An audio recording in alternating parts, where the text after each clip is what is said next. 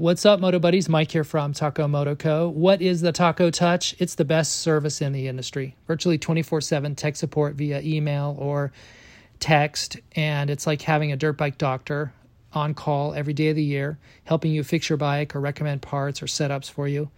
If you've ever received an order from us, you know that the Taco Touch extends to our fulfillment, and our orders come with the coolest stickers that you've ever had, buying parts from anybody before, and a handful of root beer barrel candies. All of our Taco Moto Co. branded components come with a no questions asked lifetime warranty, and we'll even extend out the warranty of other manufacturers, OEM, and aftermarket parts where we can, sometimes for life. We test and tune endlessly and exhaustively and obsessively. We're trying to destroy everything that we can before you get your hands on it, to look for weaknesses and to improve it, or to make recommendations to the manufacturer. And if it's something that doesn't meet grade, then we don't offer it on the store. Everything that we carry is something that we have personally used, tested, and ridden, and raced, and nose meets the high Taco Touch demanding standard. Go out and get some adventure. Heather Lewis is on this week's show and shares a few nuggets of motorcycle knowledge. While Jimmy interrupts, as usual, they touch on girl bikes, suspension settings, how to ride better, and tuning for traction and feel. So you'll have to watch this week's show. And we are live with Tech Talk Taco Tuesday. This is a dirt bike test production where Jimmy Lewis and sometimes his co-host talks about motorcycles and motorcycle related products. We try to answer your questions, give you good solid information and advice about the things you may be curious about your dirt bike riding, all those kind of things.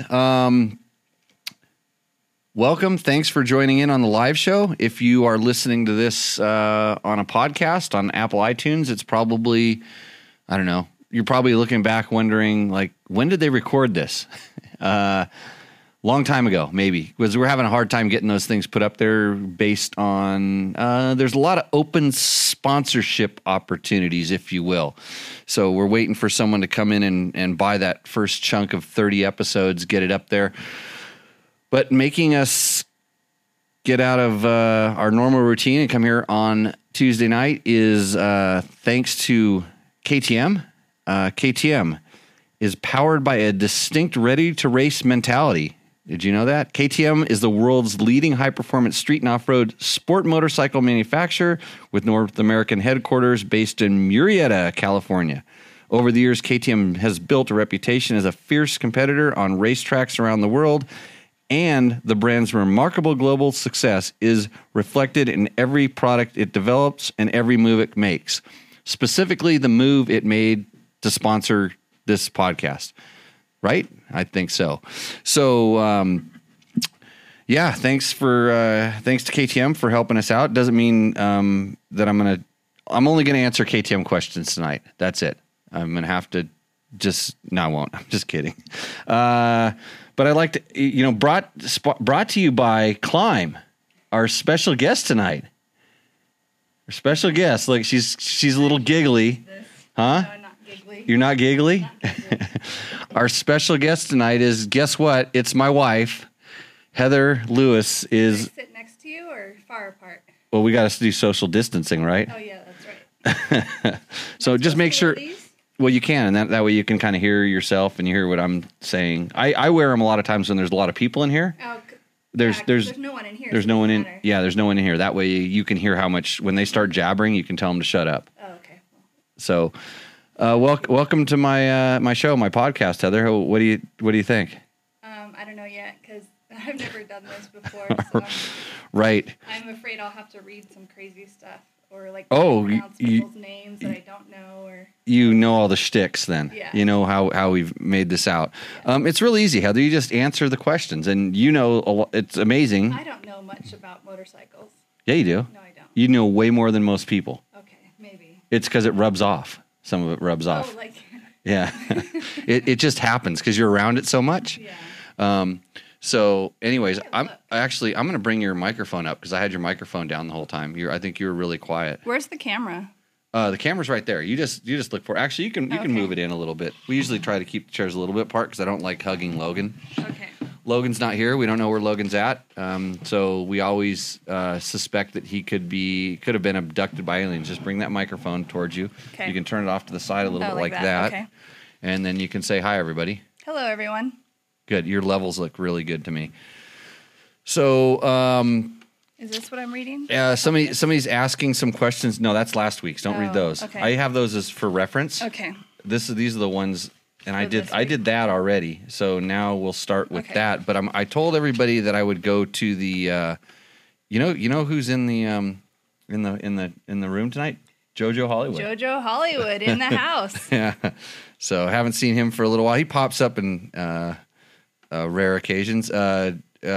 Chris Real. Says hi. Hi, Chris. Nice to see you again. Yeah, he says you're a welcome addition to the. And Heather she wasn't too far from the mic. It was Jimmy didn't turn her mic up at the beginning of the show. So normal things. And hey, if you're watching this and you're seeing the screens flash behind us, not only do they flash our logos, our sponsors, different things, some cool photos, you're going to see a piece of artwork from a bloke named Ryan Hanna. Not a bloke, just a kid. Just some kid that I drug up out of the streets of Long Beach. He wanted to be a dirt biker. Well, his mom didn't want him to ride. You got to talk into that microphone thing. His mom didn't want him to ride until he was like 18 or something like that. So he came out later. Yeah. Well, ended up being a really good rider. Yeah, really good rider. He took our classes and became a coach. He was a coach in our schools and just had the passion. And he still does. Now he paints. So you're going to see this picture flashing up behind and it's a cool he does a lot of he does these really cool pieces of art that have like animated ice cubes that are always trying to jump into to whiskey and stuff like that. And he has so he did this artist rendition of it's a picture of 4 Dakar riders. They're 4 American Dakar riders. One was half French. That's Daniel Laporte. The other one was Chris Blaze. And then there was myself and Ricky Brabeck.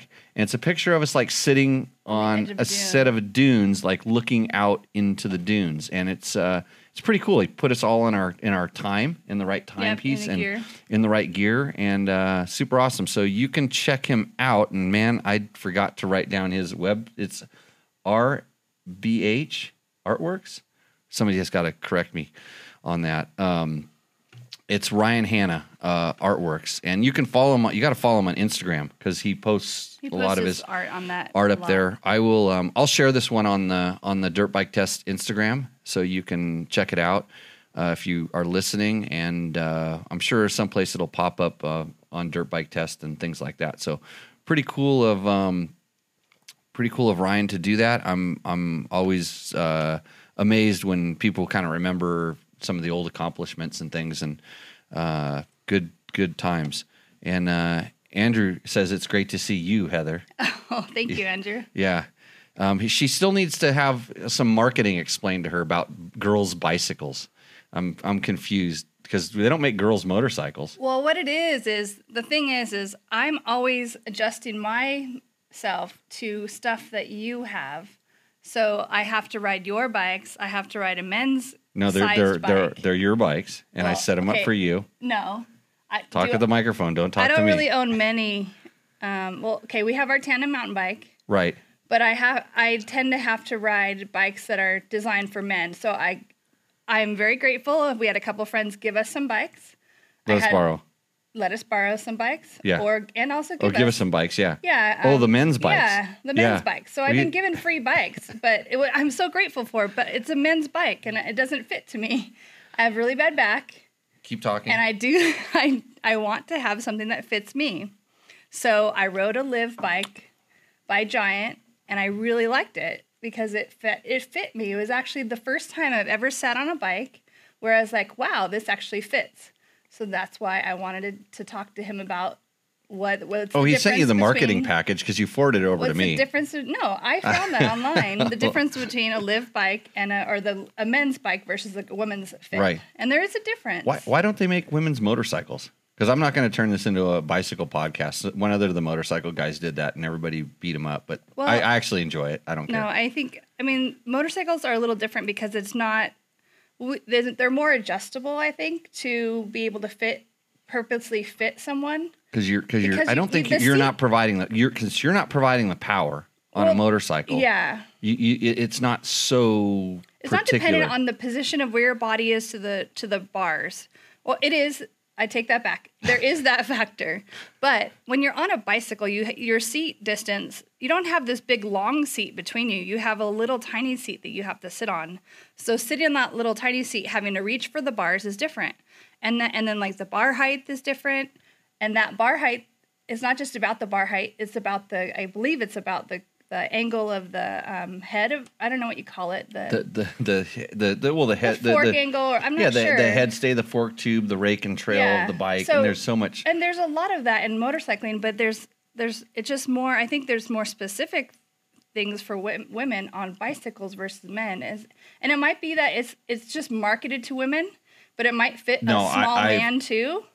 I don't want to keep going into stuff about the bicycle, but Liv has studied, they actually did some research on what the average size of women's body. Don't worry, Andrew's dropping the product marketing knowledge in the chat room right now. So. Good. Yeah, no, it is good. No, yeah. I mean, they actually You were supposed to call him and bug him. I've called him and I didn't want to bug him. He likes texting. He's like a kid. He doesn't like to talk. I'll text you, Andrew. Sorry. Yeah, so. Anyway, so sorry to rant.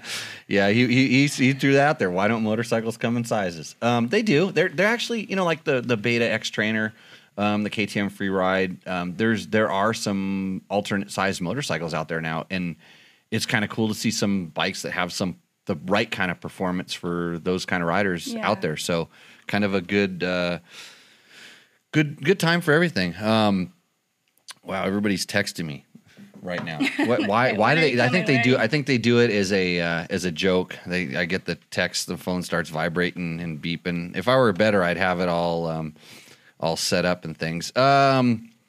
Okay, so we didn't ask any questions in the chat room, and Martin says Jimmy Lewis and his better half. Oh, thank you, Martin. Yeah, so you have to start with the question by the first guy. Okay, Joe Doyle.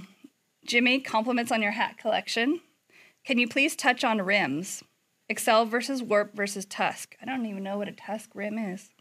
Or does it really matter? Looking for durability over stock for my XR400. Well, the XR400 is a good choice, first of all. And no, it's horrible. You have to kickstart it. I like the XR400, though. I used to love that bike. Even though I kickstart it, you have to kickstart it. Yeah. It makes your right leg stronger. Right. And you should have to learn how to kickstart a motorcycle before you can ride an electric start one. It's good to know how to kickstart a bike. Yep. And then it says, good T4 number 60, thumbs up. Yeah, that was probably because he's asking a Honda question and sponsored by KTM. By the way, thanks, KTM. And I will answer this question no matter what. So basically with rims, this is what I've found. You are going to get what you pay for, and you can pay it's a real progressive curve. It really, really ramps up. So when you see those. And it really drops off when you're buying something on eBay, a Zing Zong semi-round, multiple-sized in one fit rim for $22. Those are blems that God knows where they found them, and that's exactly what it is. So it falls off very steeply on the low price. You get into the mid price, and there's lots of really good options. And then you go up into the XLs and the DIDs, and they usually have one or two really super high-end rims. And you are going to to go up to the ones you're all of a sudden you're going to get possibly lighter weight, and they're trying to go for some strength there. And sometimes they have different shapes, and there's all kinds of stuff like that. So. I've run pretty much every kind of rim you can think of, except for the really cheap ones. I've run a Tusk rim. I have a whole Tusk wheel. I did the tour of Idaho on a Tusk wheel, and I probably haven't said this out loud too many times, but probably one of the dumbest things I did was that wheel at that time when I bought it was kind of unproven. Oh. And it was a new wheel that just happened to have the new tire on it that I threw on the bike, and I kind of forgot which one it was. And that was the one that ended up my bike for Tour of Idaho, and I never tightened a spoke the whole time. Yeah, it was a complete wheel. It was a complete Tusk wheel, which included a Tusk rim, hub and spokes and whatever. I've used Warp 9 on some test bikes. We have a couple of those rims that were on bikes that I've bought used that are tour bikes. And, you know, I the way I would put it is it depends on if you really want super top end performance, you're going to pay for it. And if you're racing and you're spending a lot of money to go racing, maybe you want to spend that extra money. But you can't decide whether you're going to hit something that's going to bend your rim on a trail ride or in a race or whatever. So, let your, he's looking for durability. Well, that's durability is it's part of quality. It's part of quality. And I think, you know, once you're up into the mid price range, the durability, because the what's going to bend a rim or cause the rim to go bad is kind of unavoidable. And the difference in the hit between what a super expensive rim hit may take and a medium expensive rim, I think there's what we call a catastrophic hit. Yeah. You know, it's going to bend anything. So, well, there is one way to solve this problem about durability is to look where you want to go. Oh. And when you come up to the rock, look beside the rock. Don't look at it because then you won't hit it. You I know sound like a riding coach.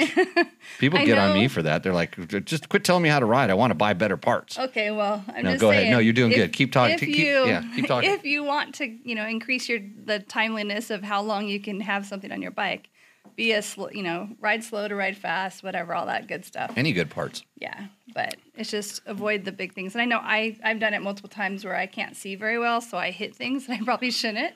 And I tend to look over and go, oh, did I hit that? Oh, shoot. No, my rim's fine. Okay. So, What's the next one? Yeah. Kendrick Ward. Any maps for the 2015 YZ450F? So I spent a lot of time emailing back and forth. It was YZ450F, a 2015 YZ450F, back and forth with Kendrick because he just like, I'm like, what kind of map do you want? I had like 20 of them, and I had them from back then, and I kind of had my notes, and so he texted me back, or not text, we were emails back and forth, and then I said, hey, I'll text you a picture of it because I had to take a picture off the old Yamaha tuner. Uh-huh. On the new one, the new app, I can email it to him, and then he doesn't have to punch it in, but couldn't you put those into the new app and save them? No, because the app is not compatible with his bike. He has this little handheld power tuner, okay, which was bitching at the time, but now we've evolved. And okay, and even Trevor last week was reaching out to see if anybody had any really good maps for the YZ250FX. And I don't, he hasn't got back to me whether somebody sent him the most awesome map. We made a couple that were really good. I mean, just kind of just quickies, you know. Can you take the characteristics of that old map and then transcribe it into a new? Yeah. In a lot of the maps that I have, I just have this set of I have 9 base maps in my old Yamaha power tuner, and if you tell me you want something that's, you know, that feels like it gives it more traction, or you want something with more throttle response, or this or that, I know where it is, and it starts at 1, and then there's 3 columns. It's 9. It's like everything in that thing's grids in it, and the first 3 are like more traction. The middle 3 are kind of these blends, and the last 3 are all throttle response maps. Okay. So, and if you're ever tuning a bike, and because Trevor asked me, he's like, how did you do that? And it's like, it's real simple. Fuel, I mean, when you're working with the fuel map, and this is within reason, the richer you go, the more traction it feels like you get. The leaner you go, the less traction. In other words, in leaner, it tends to spin up a little bit easier. Richer, it tends to get better traction. So when I think I want more traction, then I want more fuel. If I want less traction, I want less fuel. So I always think about fuel as the rear wheel. Then when I'm working on like what I feel at my wrist, the throttle response, that's ignition. And so if I want more aggressive throttle response, I want it to be more responsive, I add ignition, so that's plus on ignition. Plus. And if I want to tame the throttle response, you know, a smoother, less responsive, I take ignition away. So ignition is at your wrist. Fuel is kind of at the rear wheel. Yeah. If that's the most simplified way I can do it, and that's the way somebody kind of started pointing me in that direction. They told me fuel is traction because at the time we didn't have the option to do ignition. Mm-hmm. So he's like, do you want more or less traction? And where do you want it? Like at what point in the throttle? And now you can blend those two things. So if you're doing something and then maybe you add a little bit fuel, but you kind of like it, but you want a little more response, at that point, you can just, instead of taking fuel away, you can give it a little bit of ignition and it kind of crosses over. So leaner is less gas? Leaner is less gas. Leaner is less gas. Okay, just like a skinny girl, less gas. Skinny girls make less gas? I don't know. I'm just saying. You're going to get yourself in trouble, and you're not even having tequila. And then you have the richer, which is more gas. Okay. Got it. So with the wheel, the more, you said the faster spin up, you want more fuel to be, so you want it to be richer. So if you wanted to spin up quicker, you would lean it out. Lean it out. Lean so it out. Get less traction. Oh, okay. Yeah. Okay. Less traction. Yeah. Okay. So you're ready to go. You're as equipped right now as 90% of the guys that are tuning stuff on the internet. No. I promise you. Spencer Bloomer says hi. Hey Spencer. Everybody's saying hi to you. Because no one's seen me in ages. Yeah. I've been locked away at my job. Let's see. Eric Featherston says stock rims are designed to get tacos. Straighten them out when you do a tire change. I've done that. I haven't had much luck doing that. It kind of depends on the bend. How do you straighten them out with the? I've actually clamped vice grips on them and beat them, or channel locks, big nice channel locks, and bent them back when it's kind of a hickey to the side. And I've beat the crap out of them when they're bumped the other way, and not so much luck. And he says, when you check the chain adjustment, look at your sprocket bolts and check your spokes. That's good too, especially on a new. And that was the thing with the Tusk wheels. I knew when on the second day when I looked at it, I'm like, ooh, I put that one on there because I probably unproven product, in my world. But it was a great way to test it in the end. When everything succeeded, I was happy. But then I was being really careful when I was riding on that ride. That wheel is still on one of our rental bikes today. Mm-hmm. It's still round, and I don't recall having to tighten the spokes on that any more than any other wheel. So I would buy another one. When I was at Dirt Rider, we had a couple of companies send us some stuff, and it was in earlier days of Chinese kind of knockoff stuff. And we had some stuff that was pretty bad. Like you'd have to check the spokes after every moto, every time you rode it. Mm. So I got a question here on the, Cody Joseph says, my brother just bought a 2020 KTM 300 XC TPI. I have the same bike, but a 219 carb version with a smart carb. Okay, they're not the same bike.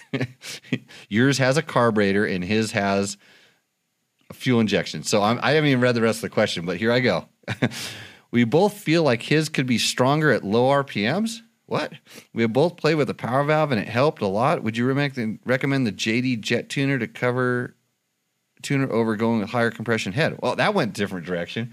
I thought he was going to say that carbureted bike feels like it's so much faster because it has the little bit of lag, and the lag goes rat. And so he's asking if he can jet his bike to meet. Can he jet his bike? So I do not have a ton of experience with the Smart Carb, but I'm going to tell you that those are generally smoother and flatter feeling than the stock Mikuni that your bike came with. So it doesn't have as much snap and hit. So they kind of feel slower. And the fuel injected bikes, when you kind of respect that smoothness, and since you have a smart carb, you understand smooth, and that's fuel injection. Now you're wanting a little more pizzazz, and I don't know that you can get that with the. I think you can with the smart carb, but like I said, I don't have enough experience. Does the same concept transfer over though? The one that you were talking about with the tuner of the other bike.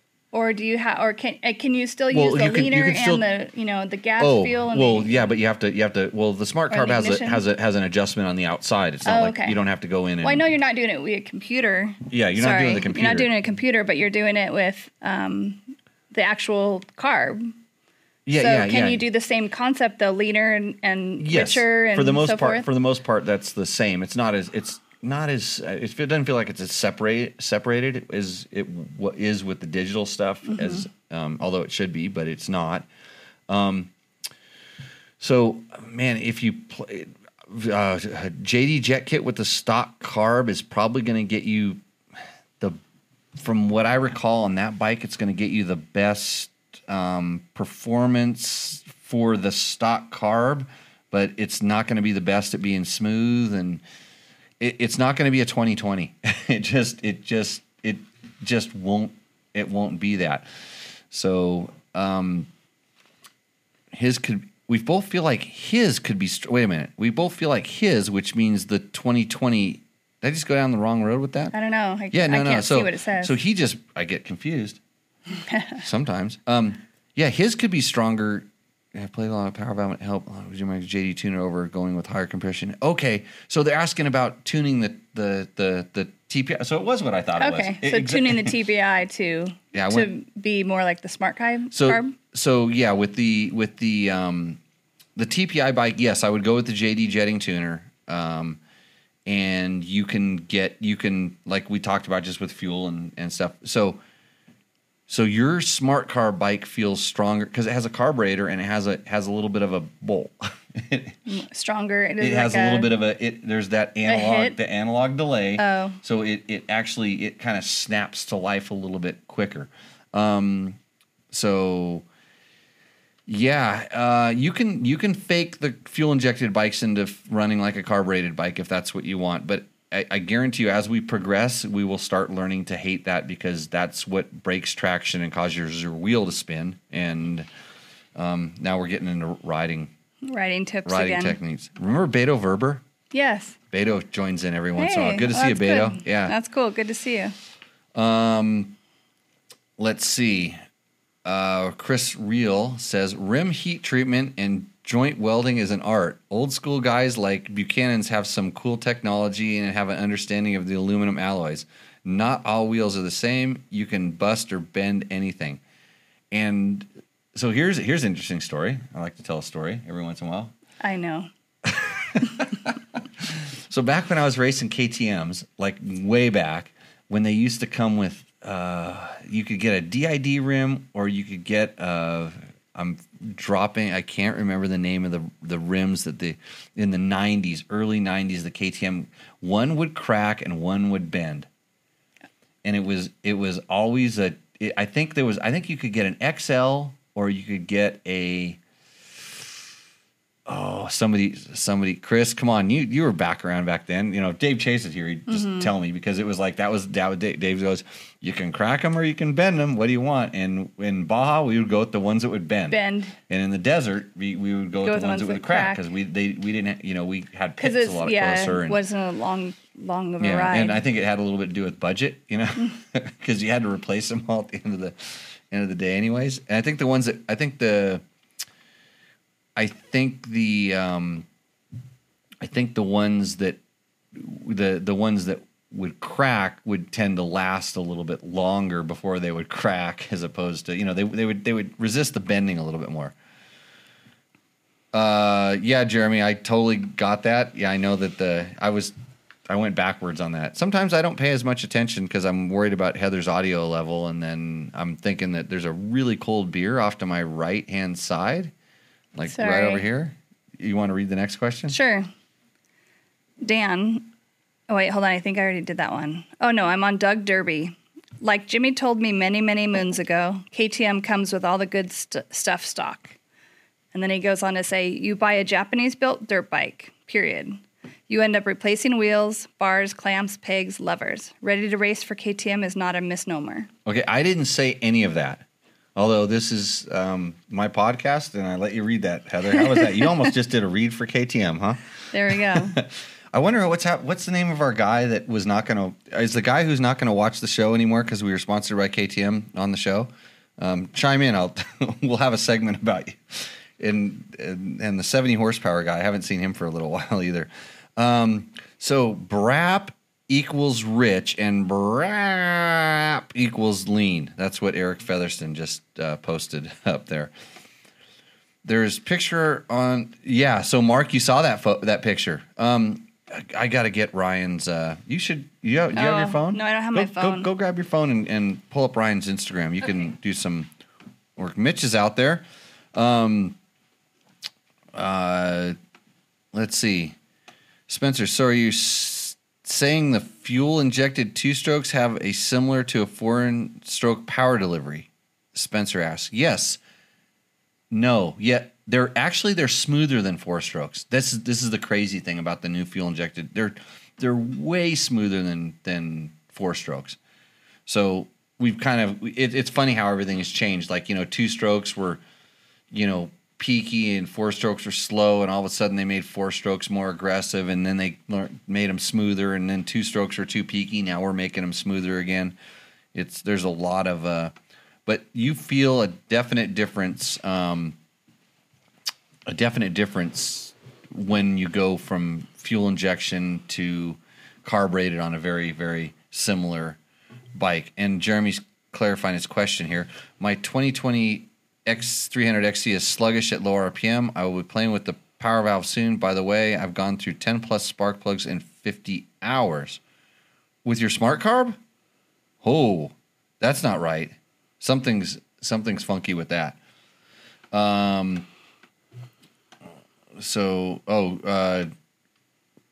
George already posted up Ryan's website. Right. Okay, good. Yeah, good for him. I can't keep track. There's a lot of stuff going on here. Let's hit the next question. Dan. Dan says, in reality, there is not much you can go to any ADV bike to make them work like one might expect. I've become very biased on this and very opinionated as well. You're reading it backwards. I'm reading it the way it's written on the paper. I know. Well, Logan's better than that. So, I don't know how you write your things. I know. Wait, in reality, as much as you buy. Is that you? Was that your response? Oh, that was the response. Okay. So wait. This is the first thing, and then I'm supposed to read that. You're supposed to read the second thing first, and the first thing second. Just like everything you do, you never explain to me exactly what I need done. I'm a very literal person. Yeah, learn on the fly. Learn on the fly. Okay, I'm learning on the fly. Okay, read that one first. Okay, and then that's my response. Now, is that whenever you have three or more paragraphs, is that what I need to do? No. It was done because I copied the email and I cut and pasted. I didn't know. Yeah, but usually there's a regular signature line after that. Okay, so no worries. Okay, I was told to reach out to you in regards to the final suspension tuning on my GS rally. I'm really close, but could use an expert opinion. I'm willing to attend one of your training events and be more than happy to compensate you to ride this thing and give me your observations. Thanks for your time. Do you want me to read your response? My response was, and I'll just read it because I wrote it. It's like, in reality, there's not much you can do to any ADV bike to make them work like you might expect. So I've become super biased on this, and I'm opinionated because I ride adventure bikes and I've tested adventure bikes and I can ride them at a high level, and I realize that there's a point where anybody can override the bike. You just expect it to work like a dirt bike, and so I have all day long. I've been going back and forth with Dan, he's been getting me the information I wanted. He has a 1250 GSA adventure, and he replaced the suspension with Trackton. I forget the name of the company. I kind of had to actually apply this. I said, sorry if I'm too honest, because I expected that he was he wanted to pay me to come ride his bike and check it out. And I'm like, hey, you're never going to have magic. And so I just said, hey, instead of paying me to come ride that, here's a couple things to check. And so we were going back and forth about balance of the bike and kind of what he expected it to do and what he, are you riding it with luggage or not? And anyways, he's got the ESA, the electronic suspension adjust, which has gotten better. And so he can't adjust his rebound. It does it for him based on the setting he chooses. Oh, is that what the electronic suspension adjustment does? Yeah, and then it also adjusts the ride height. So if he puts more weight on it, it actually adds the preload make it higher. Because I always say crank your preload up to maximum. Mm-hmm. With the electronic thing, and then crank it to lowest, and see the difference. And how do you like the bike to handle? Mm-hmm. And then at that point we kind of went back and forth, and he's like, well, I can't adjust this. And it kind of does this automatically. And I'm like, okay, you're kind of fighting a battle that the electronics may not be tuned to fight for you, because it's tuned for guys that are going to spend 78.9% of their time on street, and you want to do 62% dirt. So it's going to act a little bit different. And that ESA adjusting the rebound, probably not the best way to control a shock. I mean, rebound is never the first place I go to tune a shock, but when you do adjust the rebound, it makes a big, big difference. What do you do usually? What is the first thing? Well, it depends on what it needs. Like if my bike is bucking on bottoming out, you know, then I might slow the rebound down. Or if it feels like the suspension rides a little bit too low and it starts packing, I open the rebound up. But these aren't things that a electronic suspension adjustment can do. So he's in a tricky conundrum, and I just kind of wanted to, first I wanted to just break the ice and say, look, it's never going to work like your XR650, which he has. Yeah. He has a really good XR650 that had some Johnny Campbell settings in it from Bob Bell at Precision Concepts, who knows what he's doing with those bikes. Mm-hmm. I have that suspension setting on one of, well, our only XR650 anymore. And that is a wallowy. I love that bike. I know. That's why it's still there, because in case we have to go adventure bike riding. Did you hear her? Like it's almost like me talking about the Husaberg. You know, she just fell in love with that, but she's been in love with that bike for a long time. Yeah. That's a good adventure bike. It is a good adventure bike. If it had an electric start, and ours used to have electric start. Yeah. But it doesn't work anymore. It's still on there. 18 extra pounds but bonus. But I do actually can kick it over. Blame Alan Roach. No, I know. I remember when he did it. Well, no, he made the electric start. I know, and you got. But blame him because his shipping container got broken into that had all the gears. Is that how he got it? No. So he manufactured. Baja Designs actually manufactured electric start kit. Okay. And they press on this big gear ring onto this flywheel, and it's a real unique part, and that's what wears out. It's just hard on it the way that they activate it. So mine's worn out. That's why it doesn't work anymore. Besides the charging system is junk and all the other stuff. But he had a bunch of those, way more than he'd ever need. Well, someone stole them out of his shipping container. And so they don't exist anymore. So there's the one part. Yeah. So I can't fix it. So blame Alan. Okay. Blame Alan. I haven't ridden that bike in a long time. You know, remember this Jerry Bernardo character? Yes. He loves Heather too. Oh, thank you, Jerry. I still use your shadow trick, and it's the shadow trick. Yeah, many. That's a many good, laughs out of that. That's a good icebreaker. Yeah. So I'm gonna go back to Cody, who was talking about his. So my brother's bike still feels sluggish at low RPM, as well as my 19 feels instant and very strong. So. I'm just going to go back to like the instant and very strong and sluggish. You guys, what you need to do is I love doing these third gear roll-ons. So you need to find a nice smooth, go to a drag strip that's not being used for safety reasons only. Get your bikes going in third gear. Let them go to just above idle. So you're just lugging them down till they're just about ready to run. And then you count 1, 2, 3, and you guys both roll your bikes on and go and see which bike is faster. See which one pulls better and which one is smoother.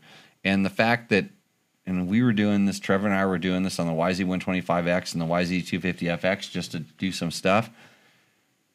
Every time I turn the throttle on the YZ125, which is jetted about as good as you can get a two-stroke jetted. Rips your arms out of socket? No, it bogged. Oh. It bogged. And so I kept increasing the speed so the bike would be a little bit more into the power. But, you go down to low RPM, and then you will see where... That's right, a third. And the difference between the 250 is that it's very rare that the carbureted bike will ever jump the fuel-injected bike out of the hole.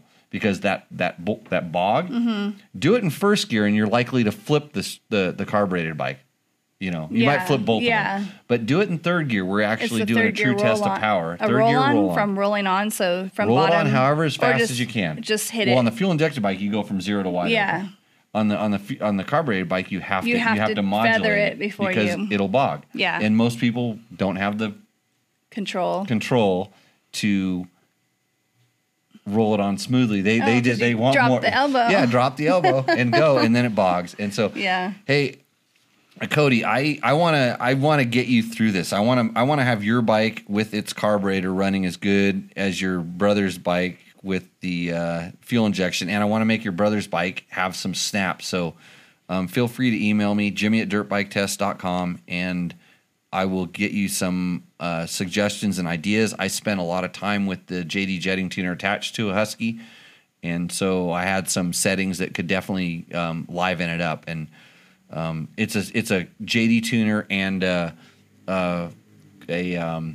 Willy boys are out there again, huh?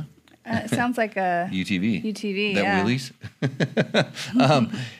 I have a setting for you that would do pretty good. So let's see. Jen Morton says hi to Heather. Hey, Jen. So, oh wait a minute, worked well. Jeremy says other than without fouling plugs for 30 hours after they replaced both pressure sensors. Wait, whose bike's fouling plugs? The carburetor one or the fuel injected one? I'm getting confused. Crankcase, but the problem is back. I will now take the liberty to adjust the power valve, do the idle screw mod, and maybe a JD Chandler jetting too. Careful with that idle screw mod. There's a couple different opinions on that. I haven't tested it, so I don't know. I never needed to. Mine, the bikes that I had were all really good. What's our next question? Okay. This one's from Craig, it looks like. No last name. Hey, was wondering if you could help. Oh, you got to start with the first line. Oh, okay. Well, like your reviews, mate. He's from Colombia? Mate. Is he from Australia? No, South Africa. Oh, I have no idea. No, they say mate in Australia. Well, he also says cheers. Good day. So he didn't say good day. He didn't say good day. And he didn't say a. A? That's Canadian. Canadian? Canadian. Okay, let's get the question out. Okay. Hey, was wondering if you could help out with an opinion given you probably get to ride lots of different bikes. At the moment, I have a KTM 1290 Super Adventure SAT, an 1190 Adventure R, and a new GSA 1250. But unfortunately, I have a dodgy neck, so I'm looking to get the most comfortable, compliant, softest riding big bore adventure bike that I can. The KTMs always seem to ride a bit harsher or firmer. I find the new 1250 BMW seems to have gone a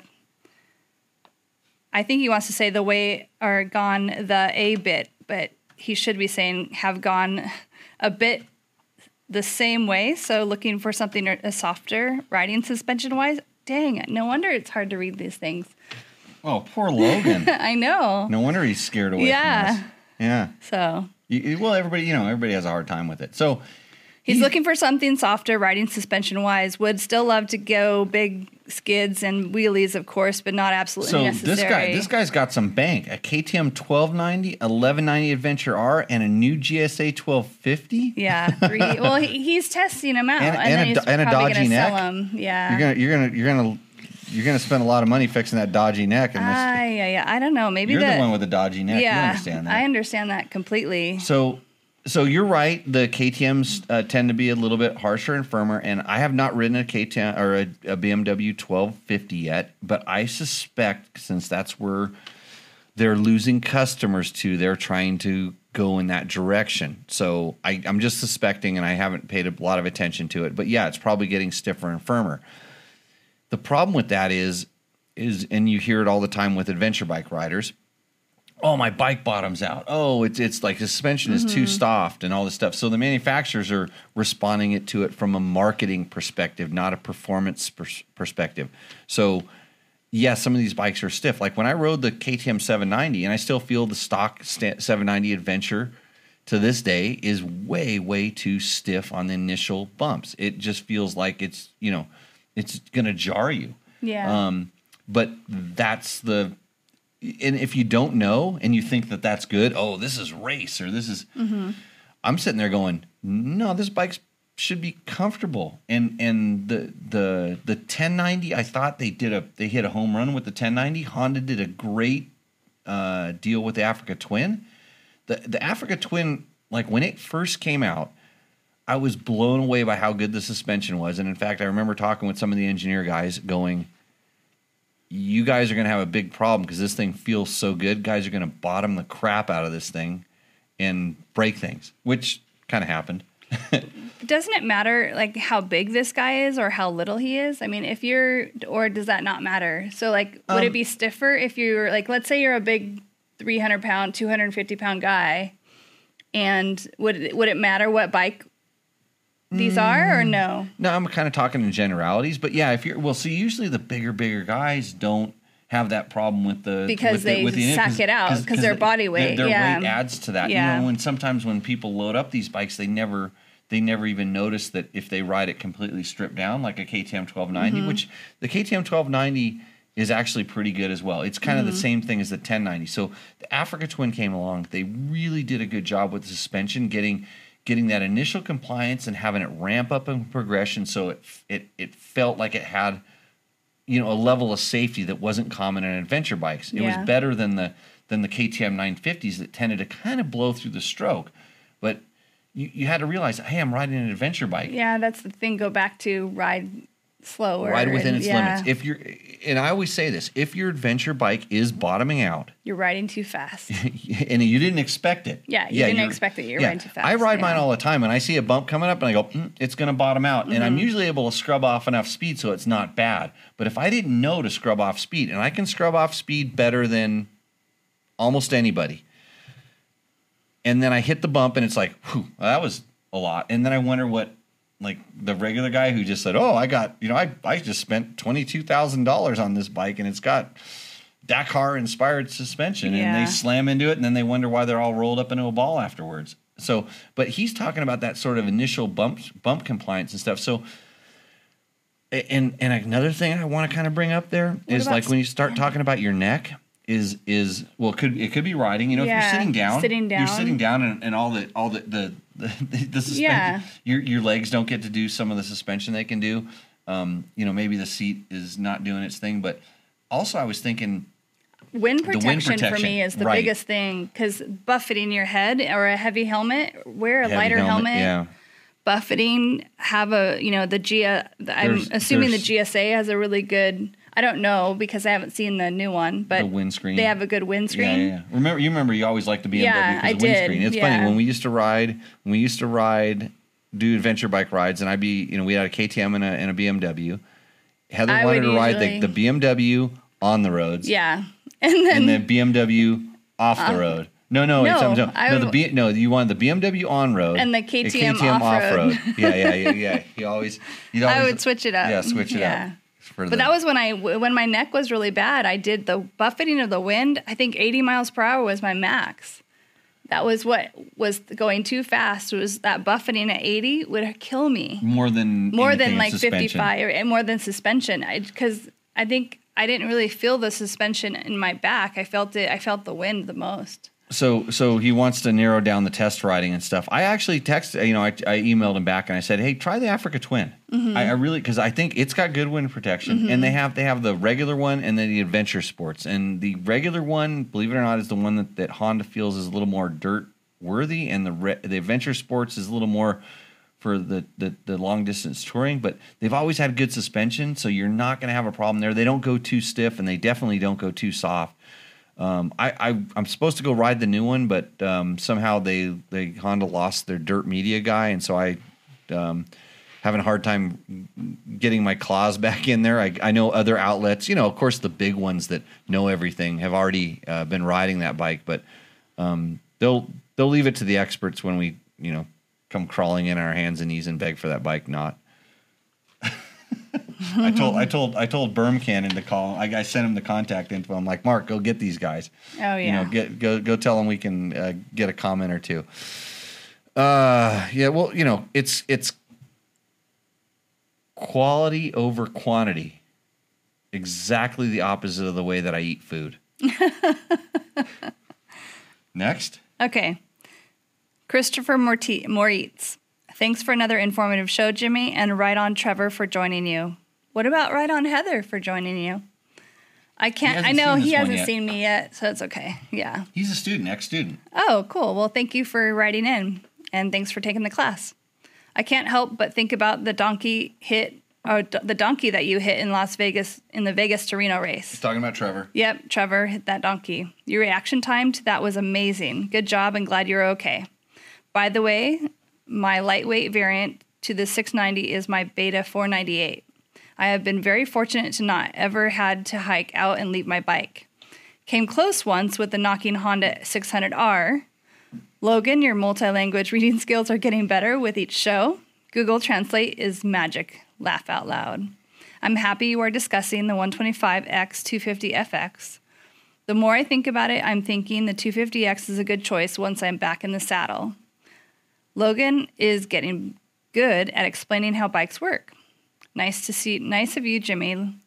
Logan joining your show and coach your school. In fact, all the coaches you have working for you are outstanding at honing in on making mistakes before they happen and helping to correct them. You were doing really good at that read, Heather, until the end, and you start because that was well written. So Christopher, it was well written. First of all, thanks for writing the wrap up to show number 60. That was show 60 wrap up. Yeah. And thanks for the compliments and. That was sort of what we talked about in show 60. So if you wonder what Christopher's talking about, he's talking about our last show. I think what was there a question? We do have here? Good. No, I think it's just we have good coaches. Yeah, we do have. Are good you a coaches. Coach? I think so. I don't know. Yeah, you're a good coach. We have good coaches. Let's see if we got any more questions in the room here. If you want to go fast ride a Husaberg, well. That's a double-edged sword because you know how much power a Husaberg has, Heather? A lot. Yeah, you know. I do know because when we rode Thanksgiving this year, and I rode my 500 KTM 500, and then you rode your 500. Yeah, I rode your Husaberg. Yeah, my girl's bike, the KTM 500, and the Husaberg. Was 570. 570. She doesn't know anything about motorcycles. I don't know anything about motorcycles. I just get on and ride. She wasn't even sure how many cc's the Husaberg had. You know what? I don't even know what bikes are anymore. I can't tell by looking at the motor because I don't pay attention. They look the same. I have to look at the logo on the bike or something. And most of ours, they've fallen off. The worst one is when I see the yellow bike that says 500 and it's really like a 250. 600. 600? Yeah. Oh, it says 600. 600, yeah. 600 but it's really 250? No. Yeah. It's okay. But anyway. But when we rode that, the Husaberg was really fast. I remember getting in the sand wash and thinking, holy crud. Hey, so Dan Zorden asked a question. He says, Yamaha 10RA 700, what do you know? Well, guess what, Dan? You know what I did this morning, like right when I woke up? I signed some non-disclosure agreements that prohibit me from talking about it, except for making social media posts that show me having fun, but revealing no knowledge whatsoever of that particular bike. But on June 4th, I may or may not be riding one, and on June 9th, you're probably going to see the best information known to man on that bike relayed to you. Because there are some things you should know, because I hope you're a U.S. citizen. So. Andrew Short posted a picture today and said, "What color? Blue, black, or white?" I'm getting a blue one. I request a blue one. You like the blue? It's like blue and black. Blue's Yamaha colors to me. Yeah. You know, red and whites are like traditional colors. Like I raced red and white Yamahas. I raced blue Yamahas and never raced a black Yamaha. But adventure bikes, they usually go towards black. People do, but yeah. So, I wonder if Andrew gets one before I do. Oh, that'd be devastating. Where's Andrew? Mm-hmm. Okay, next question. From me or over there? Oh, well, I didn't know what you meant. Like, I didn't know if you were reading next question on there. Oh, because you're literal. Yeah. Okay. Sorry. That's okay. Okay. KTM TPI bikes, the 2006 200. That's the guy's name. Oh, okay. So the 2006 200, or is it 2006 200? Since he's commenting on a KTM post, I'm sure he's probably 2006 and 200s are kind of a KTM thing, and this is a Kawasaki thing. What was your first bike? What was the first bike you ever rode that was a good motorcycle? Me? Yes, you. What was your first good motorcycle you really enjoyed riding? I enjoyed riding the XR250, I believe. Was it a 250? My first four-stroke. Once I went from two-stroke to four-stroke. You're not gonna say KDX200. Oh no, the KDX200 I liked. Right. But it yelled in my ear. Two-strokes were always screaming at me, and I'm an emotional rider. I do not like my bike to be screaming at me. Okay. Unless I'm on the motocross track. So it was the XR250 that I It was the XR250, and that's when life changed for me. I was like, oh, I love this. You're a four-stroke. I can lug the bike. I can enjoy the sound and hear the birds while I'm riding. Just kidding. No wonder you get along with Johnny Campbell. Yeah. No, but I do. It was so much more mellow. It was funny because I thought you were going to say, because so when I met Heather, when I remember meeting Heather, I was on a Husky 250 and I was 14. Right. And I don't know how old, but you can do the math. And I pulled up next to her on my KTM or Yamaha? I don't remember. It was just a motorcycle. It was a white motorcycle. Yeah, we were on the bomb run of some race. It was Badgers. It was a Badgers race out at Barstow. Yeah, and we were practicing the bomb. I think we were lining up for the bomb. No, we were practicing. It was the day before. And we were practicing the bomb run. Because it was European Scramble. So because I remember that race, I rode 125, 250 and open that day just to make money, you know. Mm-hmm. And I managed to steal a KTM 500 from Dave Chase. I don't think he knew. I think it was one of Dan Smith's bikes or Danny Hamill's bikes or something. It was actually Dan Smith's probably. But actually it was probably a 540. Because that's why it was sitting in the shop, because nobody wanted to ride the 540 because they weren't that good. But anyway, so long story short, I pulled up next to this girl. She was probably all of, 5'2" at the time? Oh, yeah, probably. And I weighed probably 100 pounds or maybe less. 100 pounds on a 1982? 87, 83, 84. I don't know. Husky 250. What side was the Kickstarter on? Left side Kickstarter. I couldn't touch the ground. And she's practicing bomb run starts on this thing. And because I remember pulling up to her and I just going, whoa, what's this chick doing? You know, she was doing pretty good. I mean, I remember, but I just remember just going, hey, you need to tell your dad to get you a smaller bike. And I was just like, no, this bike's fine. This is my bike. That's good. So, but yeah, you had it. And then you probably went and told your dad that No, I didn't tell my dad anything. You didn't tell me anything? No, I think you did because the next time I saw you, you had a KDX200. Oh yeah, but that was years later. I think I broke my back first on the Husky? Yeah, I broke my back on the Husky when I was 15, and then there's all that time in between. Yeah, and then I got the KDX. I got the KDX because of you after I broke my back. Because I remember I told you that, and I think somehow you told your dad that. Yeah. We'll get Ned in here one time because he can talk a story up. Anyway, so we go back to 2006 200. The perfect woods bike, in my opinion, would be the 250 XCW, but the XC gearbox. So he is saying that the perfect woods bike would be the 250 XCW with the XC gearbox. Well, they make the XC. The only difference is, you got different suspension. Everything's the same. For a woods racing guy, I bet you can. I bet you should. If that's your opinion, I would get the XC and just work a little bit with the suspension. You can probably do it only with clickers. I raced an XCW and an XC on the same day, and I bet you with clickers I could get them to work mostly the same. I mean, very similar, similar level of a suspension feel and stuff like that. So gearbox-wise, yeah, so you can take the XC, back the clickers and back the, the suspension settings off, maybe a little less air pressure in the fork and stuff, and you can make it work like an XCW. Then you have the gearbox, and then maybe you have to add a headlight, I guess, to make it the same one. I'm not sure. Hopefully I answered that question properly. The 2006 200. I have a 2006 KTM 200. You want to buy it? It's for sale because as soon as I sell that thing, it's 300 TPI time for Jimmy. Right, Heather? I mean, it's for Heather. I just forgot. I haven't ridden the TPI, I don't think. You have? Did you ride George's bike? No. Did you ride the Husky that was here? No? No, I don't think so. Okay, you'll love it. Where's my beer? Is that you're drinking my beer? Yeah, here. Oh, okay. Here, we can I'll answer the next question. Okay. See how you do that. The Husky 501 question is, MX Mania CO5 says, thanks for the test. I want one again.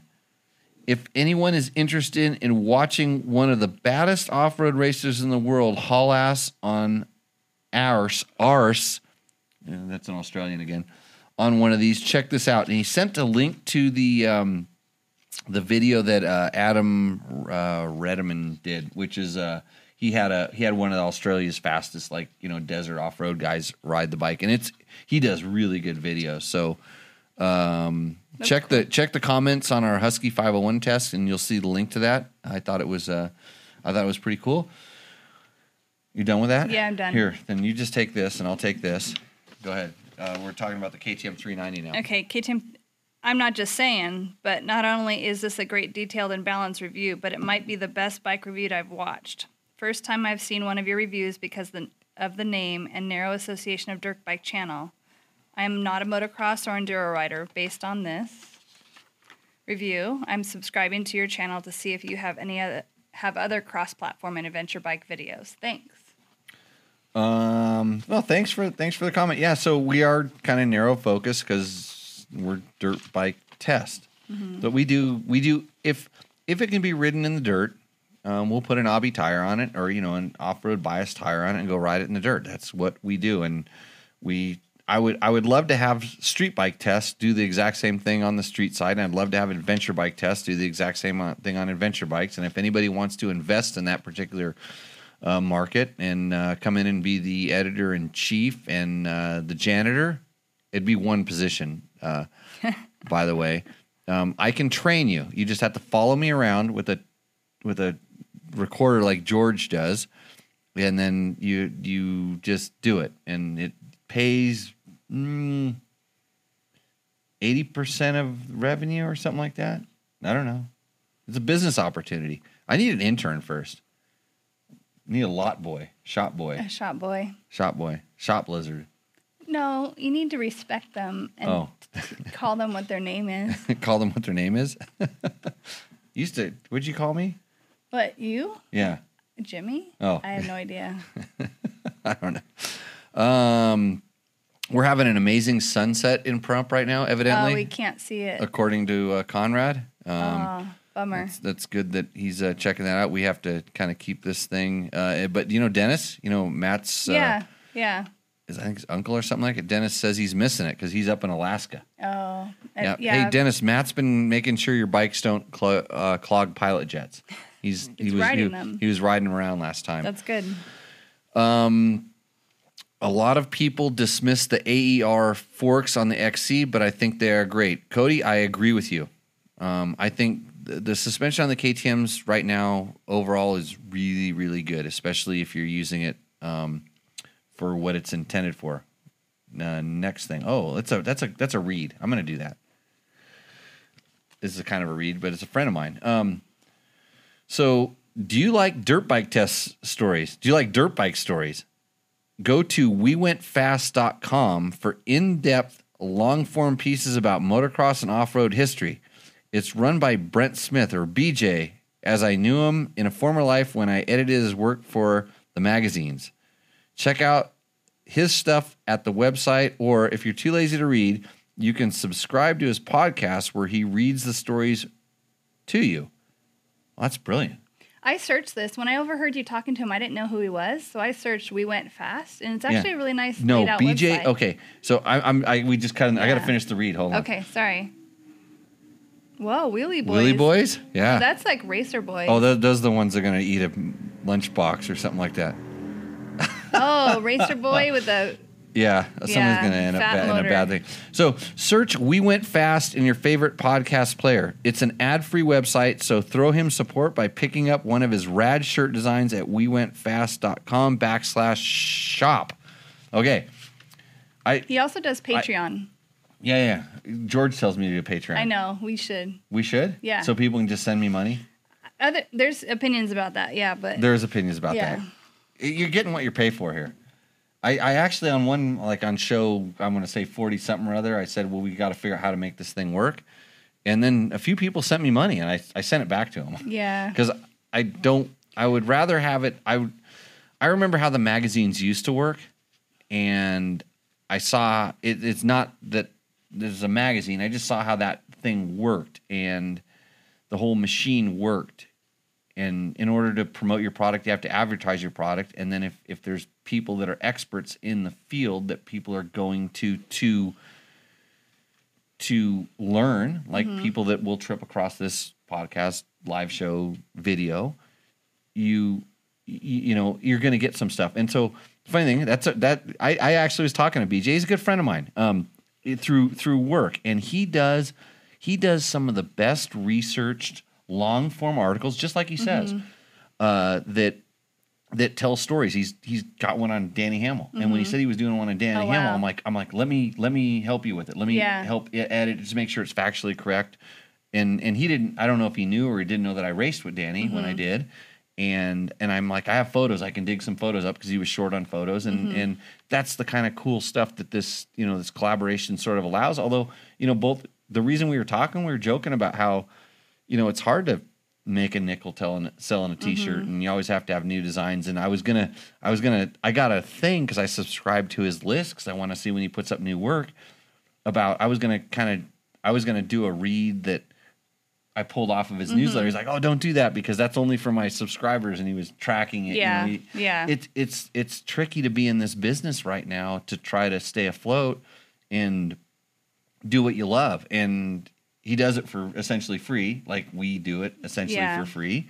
And, you know, we're just trying to kind of keep this thing going. But really, if you want to do, you know, some cool historical pieces, if you're new and you wonder about the history of this sport, different things. Or you hear a name or something. Yeah, you hear a name. You want to know who the hell is Bob Hanna. Yeah. You know, BJ's probably written a story about that.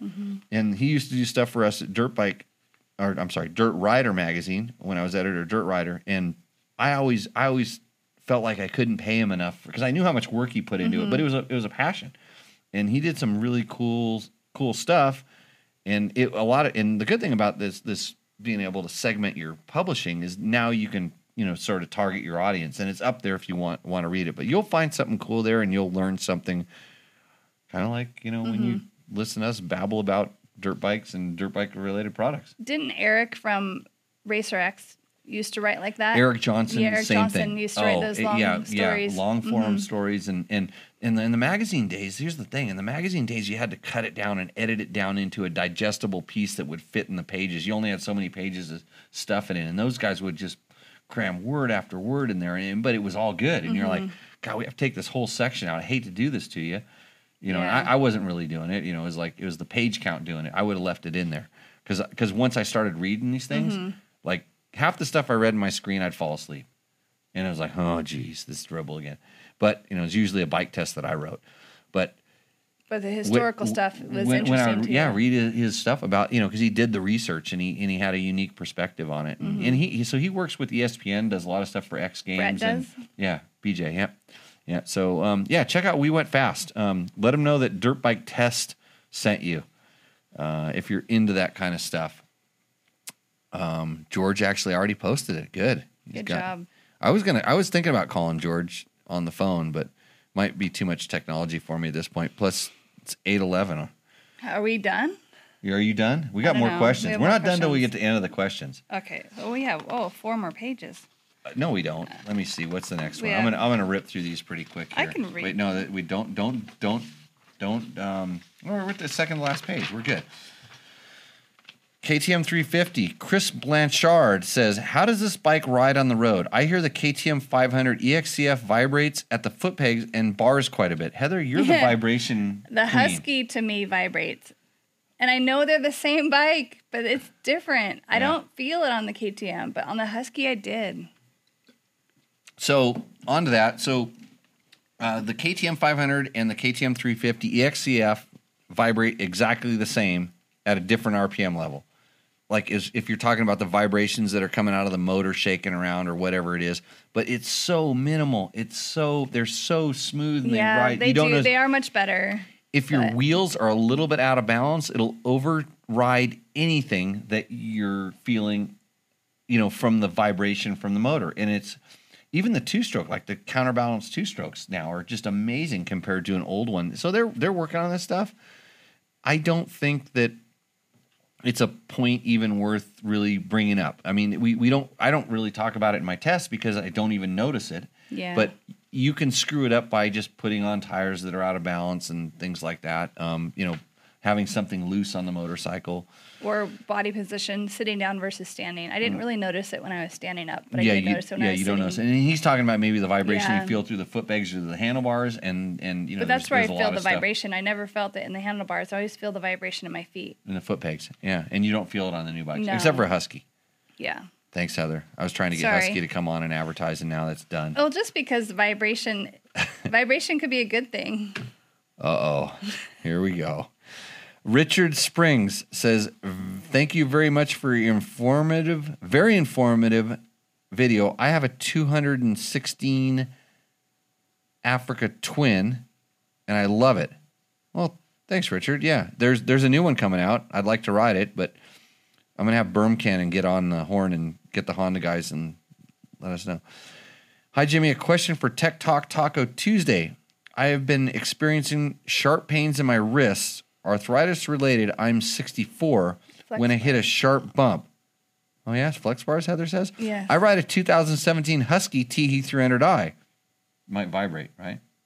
The suspension is great, but on sharp hits, I have a sharp, short pain. I want to keep riding for years, so I'm thinking about adding something like flex bars to soften the sting. Yes. What, in your opinion, is the best system for this extra bit of shock absorption, and pros and cons?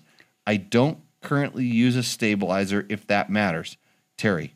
One thing, I know we're not supposed to go back to body position, but body position, is he leaning on the bars, or is he just balanced? Man, I'm glad you came into the show. You know, we run an off-road riding school. You can check it out at www.jimmylewisoffroad.com. Yeah, but my scientific brain keeps going to body position and ergonomics, and because the pain doesn't hurt as much when you don't have an extra 20 pounds pushing on your hands. Yeah. So when you're doing it, so saying that he's not going to feel that hit, which the flex bars help with. No, I wouldn't even have gone there. Yeah, sorry. I wouldn't have gone there, and not in a good or bad way. I mean, just like I didn't even. I was just going to go straight to the products. Yeah, but you're exactly right. Learning to take a little bit of weight off. So as a guy with completely destroyed wrists, actually, I doubled up. I dropped something on my other wrist, my good wrist. I dropped something on it yesterday, and now it's a bad wrist. And look at the swelling on that one. It's not good. Yeah. When I ride, I put very, very little weight on my hands because I have to. But the other thing is, I do run flex handlebars on all of my bikes. And the difference between a bike with them or bike without them is when I'm testing bikes that don't have that, mostly, motocross bikes and, more race-oriented bikes. If I try to ride 2 days in a row, on the second day after riding a bike that doesn't have flex handlebars on it, I hurt. My wrists are sore, and almost to the point where I don't want to ride, and that's really strange. So yes, flex handlebars are one of the helping factors. There's a lot of different stuff. There's BRP bar clamps that reduce some of the vibration. There's XC Gear makes some different kind of handlebars, and they all work a little bit different, and it really depends on to what level. I even, on some of my adventure bikes, I run the foam, like called lawnmower grips, big thick foam lawnmower grips, which are hard for me because I have a small hand, and so it's hard for me to wrap around like I want to on the thicker grips. But even the grips can make a big difference. Yeah. The steering stabilizer is also a contributing factor, because if you get that sharp hit in it, and it actually, when you're out of balance, if you hit and you're a little bit out of balance, it sends all the shock down one arm or the other because you've initiated a turn and the wheel wants to turn on you. Yeah. So yes, steering stabilizers can dampen some of that out as well. There's so much stuff you can do, and it's easy to fix it. I would start with thinking about your riding position, and I always say, if you're riding properly, you feel like you can take your hands off the handlebars. If you can't take your hands off the handlebars, you need to come and see me at www.jimmylewisoffroad.com, and we can help you out. I was riding in Mexico with Hooters on Scooters ride with Jen Morton, and with Baja Bound Moto, they on that tour, and I rode. I think I was on a new Yamaha, and they were test bikes. Yeah. And I did notice that because we didn't have it didn't have your setup, which is the flex bars and all the nice stuff and the steering stabilizer. Right. And one other thing I did notice it very much. The very first thing that you do when you feel that, if it's like bleed the air out of the forks. Yeah, I didn't do that. I know, so I know. Yeah, probably, well, you wouldn't do that because it's not technical enough. But always, if your bike feels a little stiff, always. I mean, it's funny because when I'm riding with Diamond Dave all the time, the first thing we always do is the minute there's bleed the air out of the forks, and so there's a lot to go there. But anyhow, yeah, Terry, I know you can fix this. It's no problem. You probably don't have to come see me. We're expensive. Let's see. Paul Van Horn to dirtbiketest.com says, I have a 2019 KTM 690 that I've set up for light adventure riding. I'm starting to test different clicker settings on the forks, and I'm confused by what KTM has in their user manual for recommending settings. For both compression and rebound, the manual suggests, and he goes through comfort 10 clicks out, standard 15 clicks out, sport 20 clicks out. He says, this seems opposite of what I would expect. I looked at the 790R recommended settings, and they have what I expected as recommended and more compression and rebound for more aggressive. Is this a typo in the 690 user manual, or is there something unique about the suspension setup I am not considering? So, comfort 10, standard 15, sport 20. You know, to me, that is looking like a typo because usually stiffer means more sporty. But at the same time, sometimes, and have I ever said I'm not a fan of the KTM 690 out loud? No. I said it all the time. Oh, I have no idea. Maybe I don't watch you enough. Come on, honey, every Tuesday night. No. So I think it honestly, that bike could be, who knows, because it's kind of a unique bike where they're trying to get it to do everything, and it may be a typo, but I could actually see where the way that they have the valving set up, that they feel that it's set up more for you know, on-road riding, and is it compression? It's compression and rebound. It says compression and rebound. You know what? I'll bet you that manual was written at Friday at 4:30, and the guy that was writing it needed to get to the bar. Is what I'm guessing. Kind of like I need to get to the bar right now, but they're all closed. Just who knows? It doesn't seem right to me, and it is the kind of opposite of what I feel is sort of normal. We freeze up. Is it frozen? We froze up on that one, but not this one. Oh, okay. Is that all the questions? Yeah. We ripped through the whole thing. We're done. We have to do that one more time. You get to read it this time. I'll let you know when. I got to look and see if there's any more questions in our chat room. Let's see if I push play. It probably actually, because I was so not paying attention to it. Any other questions on the in the chat room? I don't think so. Thanks, George, for posting that stuff up. I would have called you, but you probably had a couple in you. You're just going to insult me. You're going to tell me I should probably go get a job down at Little Caesars or something like that. Hey, thanks everybody for joining us. You guys really help make this show kind of what it is. Yeah. Share it with your friends, especially when this. There's the artwork. Oh, Ryan's artwork is up on the screen. Or it was. Oh yeah, it still is now. Yeah. I'm kind of bummed because like my bike should be just doing a roost while it's standing still. Yeah, but you know the one thing he did do that was really good is you notice we all have one foot down. Yes, I did. I actually did look at that. I commented on it. I'm like, oh, thank God he didn't put me 2 feet down. I feel so out of control. I'd like literally have to cover my eyes. I would know what was going on. Yeah. So we are gonna wrap this thing up again. Man, I should talk about what climb product I was most impressed with this week. Your climb hat. That's my hat is. I know it is. I might steal this hat from you. That's my really hat. Comfortable. That's my hat. Is it your hat? It's my hat, just like and you gave me my hat. Yeah. It's really comfortable. Oh no! It was the F5 carbon helmet that I was wearing. Oh yeah. How light that thing was. You did say it was really nice.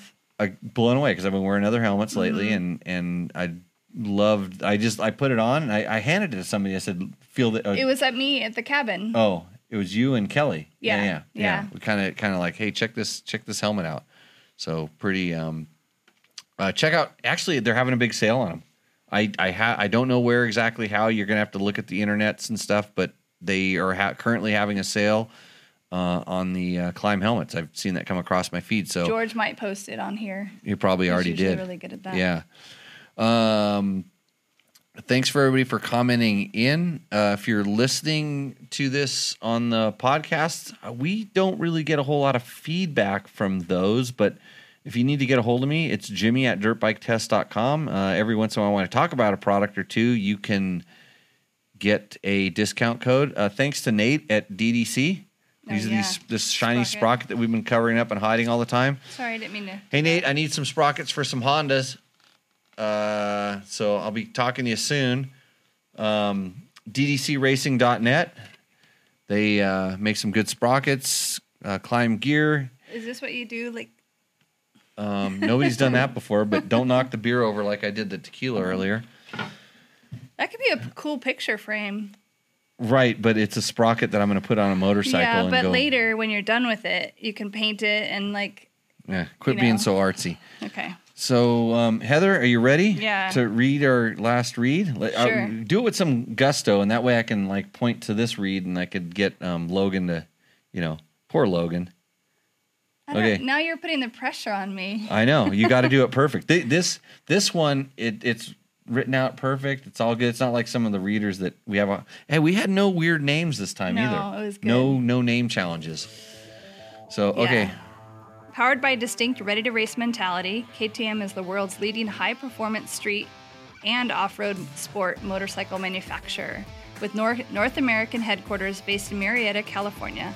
Over the years, KTM has built a reputation as a fierce competitor on racetracks around the world, and the brand's remarkable global success is reflected in every product it develops and every move it makes. That's good. Thank you. A little more snap in there. You can just like do it like a radio announcer. I don't know. My friend went to school to become a newscast person. Really? And she said that I did too. Really, and look what I turned out. I just went riding dirt bikes. Hey, so thank you everyone for all the hellos. Everyone, the hellos, the happy faces, the smiles. If you like Heather, make